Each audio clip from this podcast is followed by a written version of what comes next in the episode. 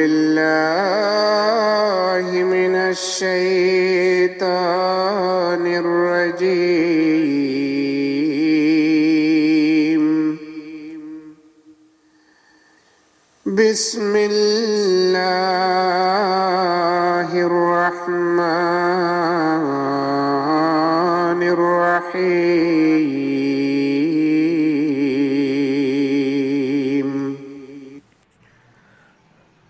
আসসালামু আলাইকুম ওরহমতুল্লাহি আবরকাতহ সম্মানিত দর্শক শ্রোতা মণ্ডলী, সবাইকে আজকের এই প্রোগ্রামে সাদর আমন্ত্রণ জানাচ্ছি। আজকে প্রশ্ন করা হয়েছে যে, ইসলাম ধর্ম কীভাবে মানুষের চিন্তা, চেতনা, ধর্ম, বিবেক এবং মত প্রকাশের স্বাধীনতার অধিকারকে উৎসাহিত করে? বা ইসলাম এই এই সমস্ত বিষয়ে যে স্বাধীনতা দিয়ে রেখেছে, এই বিষয়টি আলোচনা করার জন্য বলা হয়েছে। তো আমি প্রশ্নের জন্য ধন্যবাদ জানাচ্ছি। আল্লাহ তালা মানুষকে সৃষ্টি করেছেন উৎকৃষ্ট উপাদানে এবং আল্লাহ তালা মানুষকে এই সুযোগ করে দিয়েছেন যে মানুষ কর্মের মাধ্যমে উন্নত মানেরও হতে পারে, আবার কর্মের মাধ্যমে নিম্ন স্তরেরও নিম্ন স্তরেও পৌঁছতে পারে, নেমে যেতে পারে। তো এটি প্রত্যেক মানুষকে আল্লাহ তালা স্বাধীনতা দিয়ে রেখেছেন। ইসলাম মানুষের চিন্তা, চেতনা, বিবেক এবং ধর্মীয় ক্ষেত্রে পরিপূর্ণ স্বাধীনতা দিয়ে রেখেছে।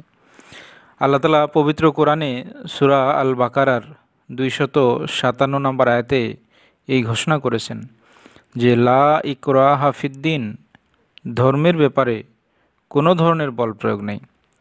কেননা, কত্তা বাইয়ে না রুশদু মিনাল গাইয়ে। যে সত্য এসে গেছে। সত্য, সত্যপথ এবং মিথ্যার যে পথ, এই দুটার মাঝে ব্যবধান দিবালোকের ন্যায় সুস্পষ্ট, প্রতিভাত। সুতরাং যার ইচ্ছা সত্যকে গ্রহণ করুক, যার ইচ্ছা সত্যকে বর্জন করুক। এটাই ইসলামের সার্বজনীন শিক্ষা ধর্মীয় স্বাধীনতার শিক্ষা, বিবেক এবং চিন্তার স্বাধীনতার শিক্ষা। অন্য জায়গায় আল্লাহ তালা সুরা আল সুরা আল কাহাব, যেটি এই কোরআনের আঠারোতম সুরার তিরিশ নম্বর আয়াত, এখানে আল্লাহ তালা এই ঘোষণা করছেন যে, কুলিল হাক্কু মির রব্বিকুম ফামাং শাহ ফাল ই উমিন শাহ ফাল ইয়াকফুর তুমি বলো, হে মোহাম্মদ রসুল্লাহ সাল্লাহ সাল্লাম যে সত্য এসে গেছে, সুতরাং যে চায় এটাকে গ্রহণ করুক, আর কেউ যদি চায় এটাকে বর্জন করুক। সত্য সমাগত, এটি গ্রহণ করা বা বর্জন করা সবার জন্য স্বাধীনতা দিয়ে রেখেছে ইসলাম। কারও উপর জোর জবরদস্তি, বোঝা চাপানো হয়নি। এটি হচ্ছে ইসলামের অনিন্দ সুন্দর শিক্ষা। হ্যাঁ ইসলামে যে সমস্ত যুদ্ধ হয়েছে, এই যুদ্ধগুলো নিয়ে অনেকে আপত্তি করে যে ইসলাম জোর করে বিস্তার ঘটেছে, জোর করে সর্বত্র ছড়িয়েছে, তলোয়ারের মাধ্যমে ছড়িয়েছে, এই ধরনের আপত্তি অনেকে করে। এটি কোরআন এবং হজরত মোহাম্মদ রসুল্লাহ সাল্লাহ ইসলামের প্রকৃত শিক্ষাকে প্রকৃতপক্ষে বাস্তবিক অর্থে অনুধাবন না করার কারণে এই ধরনের চিন্তা বা এই ধরনের মন মানসিকতা মানুষের মাঝে সৃষ্টি হয়। যখন আমরা কোরআন থেকে এবং হজরত মোহাম্মদ রসুল্লাহ সাল্লাহ ইসলামের জীবনী থেকে এই বিষয়গুলো দেখব, তখন আমাদের কাছে পরিষ্কার হবে যে ইসলাম কীভাবে স্বাধীনতা দিয়ে রেখেছেন। ইসলাম সেই মুহূর্তে গিয়ে তলবার ধরন, ধারণ করার অনুমতি দিয়েছেন যখন দেয়ালে পিঠ থেকে গিয়েছে। এই বিষয়ে আমরা কোরআনের আয়াত শুনব। আল্লাহ তালা সুরা আল হাজের চল্লিশ থেকে একচল্লিশ নম্বর আয়াতে ইসলামে যে আত্মরক্ষামূলক যুদ্ধের অনুমতি দেওয়া হয়েছে, সেই বিষয়টি আল্লাহ তালা এখানে উল্লেখ করেছেন। আউদুবিল্লাহ হিমিনা শৈতান রজিম বিসমিল্লাহ রহমান রহিম। উদিনা লিল্লাদিনা ইউকাতালুনা বে আন্নাহুম জুলিমু ওয়া ইন্নাল্লাহা আলা নাসরিহিম লাকাদির। الدین اخرجو من دیارہم بغیر حقن اللہ ایقول ربنا اللہ ولولا دفع اللہ ناسا بعضهم ببعض لاحدمت ثوامع و وصلوات و مساجد اسکرو فی حسم اللہ کثیرن ولا ینصرن اللہ ইয়াংসুরান্নাল্লাহা মাইয়াংসুরহু, ইন্নাল্লাহা লাকাবিয়ু নাজিস। আল্লাহ তালা বলেছেন, যাদের বিরুদ্ধে যুদ্ধ চাপিয়ে দেওয়া হয়েছে, এখন তাদেরকে আত্মরক্ষামূলক যুদ্ধ করার অনুমতি প্রদান করা হলো। কেননা তারা এক দীর্ঘ যুগ ধরে অত্যাচারিত ও নিপীড়িত হয়ে এসছে। আর আল্লাহ তাদেরকে সাহায্য করার ক্ষেত্রে পূর্ণ ক্ষমতা রাখেন। এরা তারা, যাদেরকে নিজেদের বাড়িঘর থেকে অন্যায়ভাবে কেবল আল্লাহ আমাদের একমাত্র প্রভু, এটি বলার কারণে বের করে দেওয়া হয়েছে। এবং আল্লাহর পক্ষ থেকে একদল মানুষকে দিয়ে যদি আরেক দলকে প্রতিহত করা না হতো, তাহলে সাধু সন্ন্যাসীদের মঠ, গির্জা, ইহুদিদের উপাসনালয় এবং মসজিদসমূহ ধ্বংস করে দেওয়া হতো, যেখানে আল্লাহর নাম বেশি করে স্মরণ করা হয়। আর আল্লাহ অবশ্যই তাকে সাহায্য করবেন। যে ধর্মের পথে তাকে সাহায্য করে। নিশ্চয় আল্লাহ মহাশক্তিধর ও মহাপরাক্রমশালী। এই উপরের আয়াত আয়াত দুটিতে স্পষ্ট করে বলা হয়েছে যে, এক দীর্ঘকাল অত্যাচারিত, নিপীড়িত হওয়ার পর আল্লাহর আদেশে আত্মরক্ষামূলক যুদ্ধ করাটা ইসলামী জেহাদের একটি রূপ।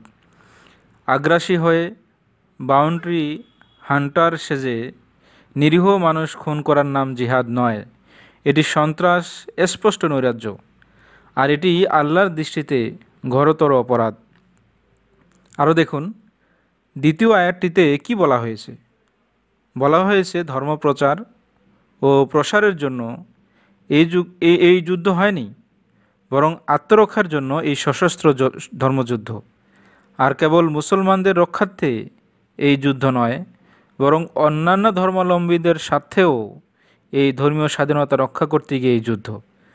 বর্তমান যুগের উগ্র ধর্মান্ধরা ইসলামের এই সুবর্ণ নীতি জলাঞ্জলি দিয়ে নিরীহ, নিরস্ত্র, মুসলমান, অমুসলমান উভয়কে নিধর করার নাম রেখেছে ইসলামী জেহাদ। নাউজুবিল্লা মিন জালিক। একটু আগেই মদিনায় হিজরতের প্রেক্ষাপট বর্ণনা করা হয়েছে। মদিনায় হিজরতের পূর্বে সেখানে প্রধানত দুটি দলের বসবাস ছিল মদিনায়। অর্থাৎ হজরত মোহাম্মদ সাল্লাহ ইসলাম যখন মক্কা থেকে মদিনায় হিজরত করে গেলেন, তো মদিনায় সেই সময় দুটি দল অবস্থান করছিল। একটি হচ্ছে আরব, আরবের পত্তলিকদের দল, আরেকটি হচ্ছে ইহুদিদের দল। মুসলমানরা হিজরত করে সেখানে গিয়ে উপস্থিত হলে দলের সংখ্যা গিয়ে দাঁড়াল তিনটি। অর্থাৎ মুসলমান, ইহুদি এবং অমুসলিম আরব। মহানবী হজরত মোহাম্মদ রসুল্লাহ সাল্লাহ ইসলাম সে সময়ে তিন দলের শান্তি ও সৌহার্দ্যপূর্ণ সহাবস্থান নিশ্চিত করার জন্য একটি চুক্তি প্রস্তাব করেন, যা ইতিহাসে মদিনার সনদ নামে পরিচিত। এই চুক্তি অনুযায়ী প্রত্যেক দল ও গোষ্ঠীকে তাদের প্রাপ্য অধিকার প্রদান করা হয়। প্রত্যেক গোত্রের প্রাণ ও সহায় সম্পদের নিরাপত্তা নিশ্চিত করার পাশাপাশি পূর্ব প্রচলিত গোত্রীয় রীতিনীতি ও সামাজিক প্রথাকে স্বীকৃতি প্রদান করা হয়। সিদ্ধান্ত হয় সিদ্ধান্ত হয় যে মক্কা থেকে কেউ যদি মদিনায় কুমতলবে আসে, তাহলে চুক্তিবদ্ধ দলগুলোর কেউই তাকে আশ্রয় দিবে না আর তাদের সাথে কোনো ধরনের চুক্তিও সম্পাদন করবে না।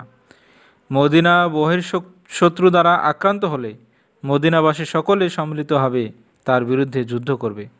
কিন্তু মুসলমানরা যদি মদিনার বাহিরে শত্রু কর্তৃক আক্রান্ত হয় বা মদিনার বাহিরে তাদেরকে যুদ্ধ করতে হয়, সেক্ষেত্রে মদিনার অমুসলিম গোত্রগুলো মুসলমানদের সাথে যুদ্ধে অংশ নিতে বাধ্য থাকবে না। ইহুদিদের পক্ষ থেকে পূর্বে সম্পাদিত সব চুক্তি বহাল থাকবে। মুসলমানরা নিজেদের ধর্ম পালন করবে আর ইহুদিরা পালন করবে তাদের নিজ ধর্ম।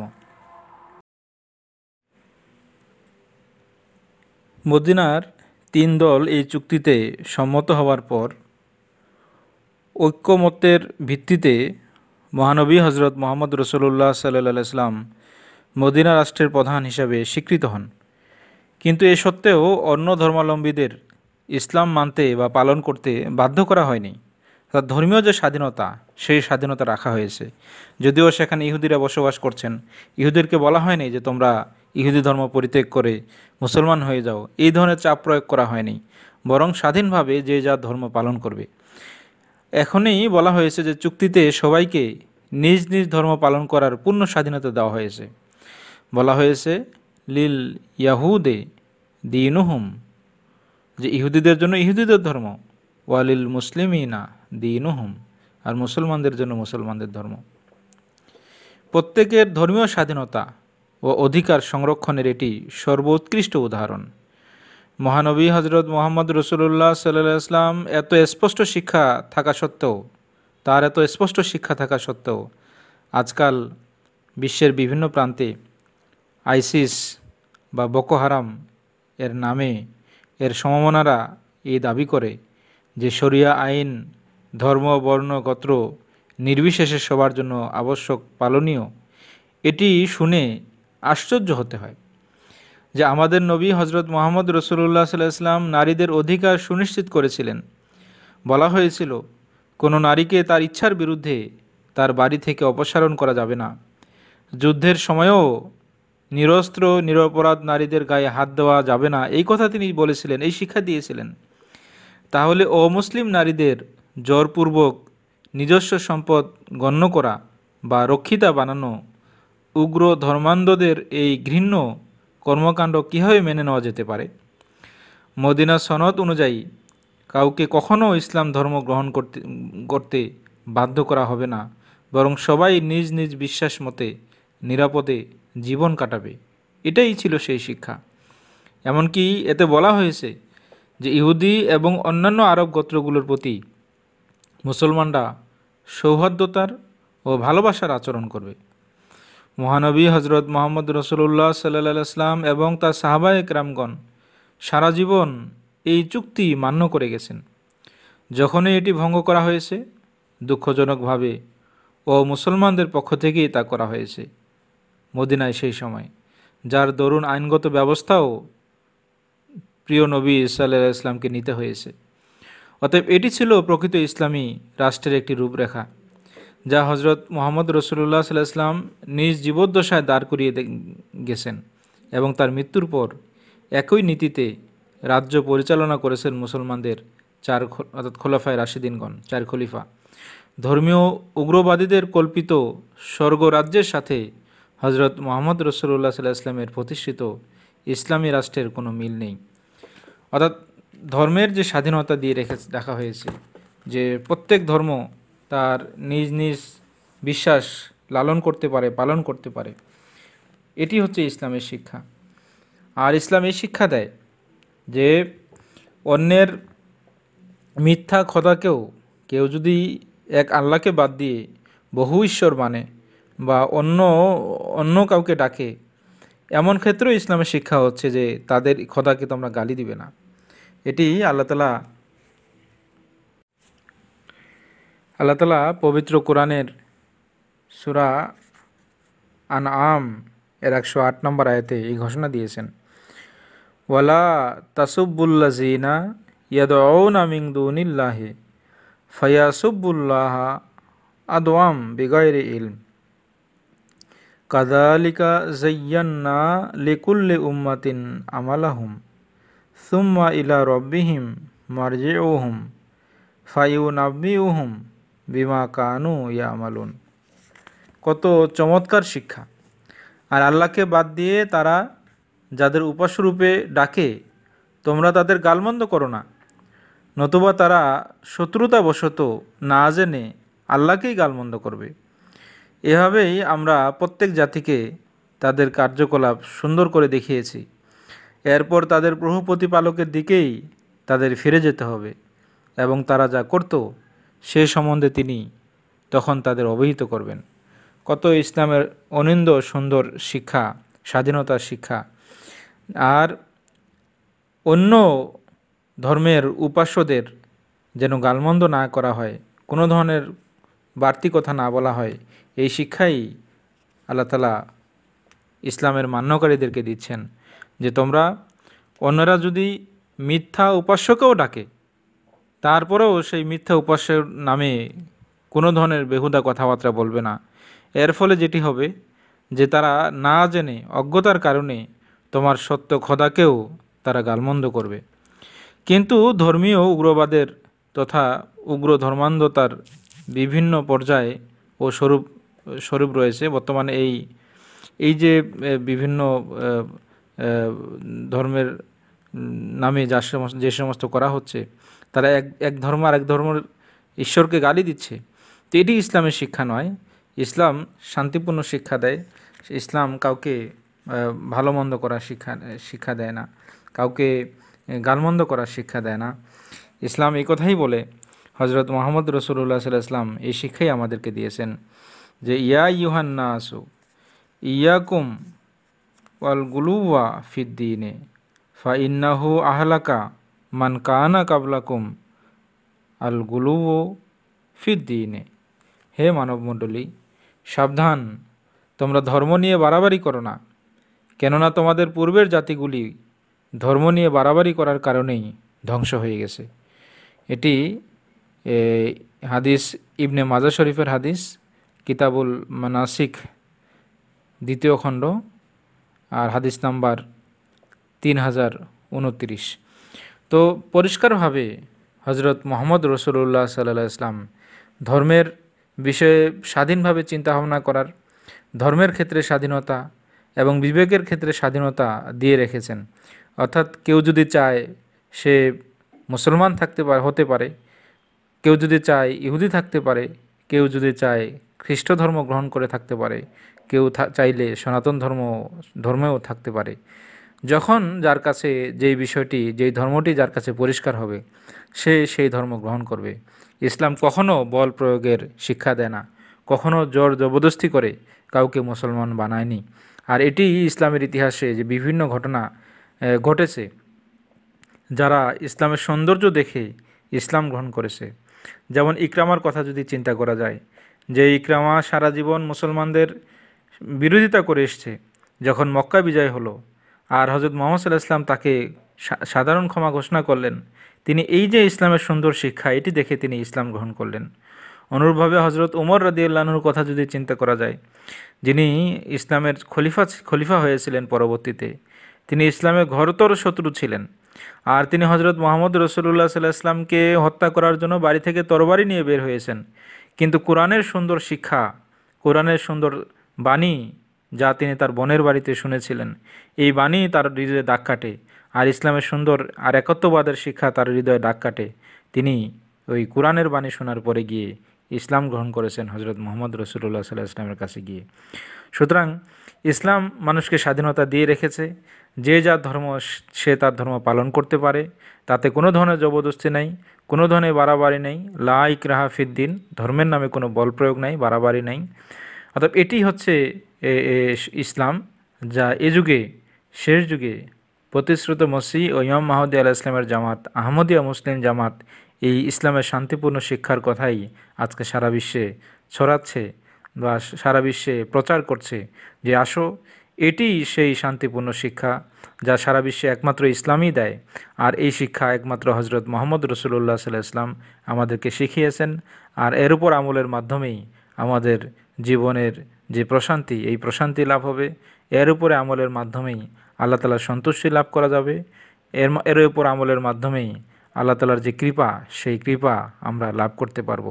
কেননা মানুষের প্রতি যদি আমরা দয়াশীল না হই, মানুষের প্রতি যদি আমরা কৃপা না করি, মানুষের যদি আমরা মমতাবোধ না দেখাই, তাহলে আল্লাহ তালাও আল্লাহ তালাও আল্লাহ তালার কাছেও আমরা গৃহীত হব না।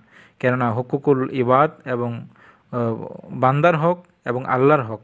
আল্লাহর হকের পাশাপাশি বান্দার হকও আদায় করতে হবে, সে যেই ধর্মেরই হোক না কেন। তো আল্লাহ তালা আমাদের সবাইকে ইসলামে যে ধর্মীয় স্বাধীনতা, চিন্তার স্বাধীনতা, বিবেকের স্বাধীনতা দিয়ে রেখেছে, এই জিনিসটি বোঝার, বুঝে ইসলামের সুন্দর শিক্ষার দিকে ধাবিত হওয়ার এবং এই শিক্ষার উপর আমল করার তৌফিক দান করুন। ও আখিরে দাওয়ানা আলহামদুলিল্লাহ রবিল আলমিন।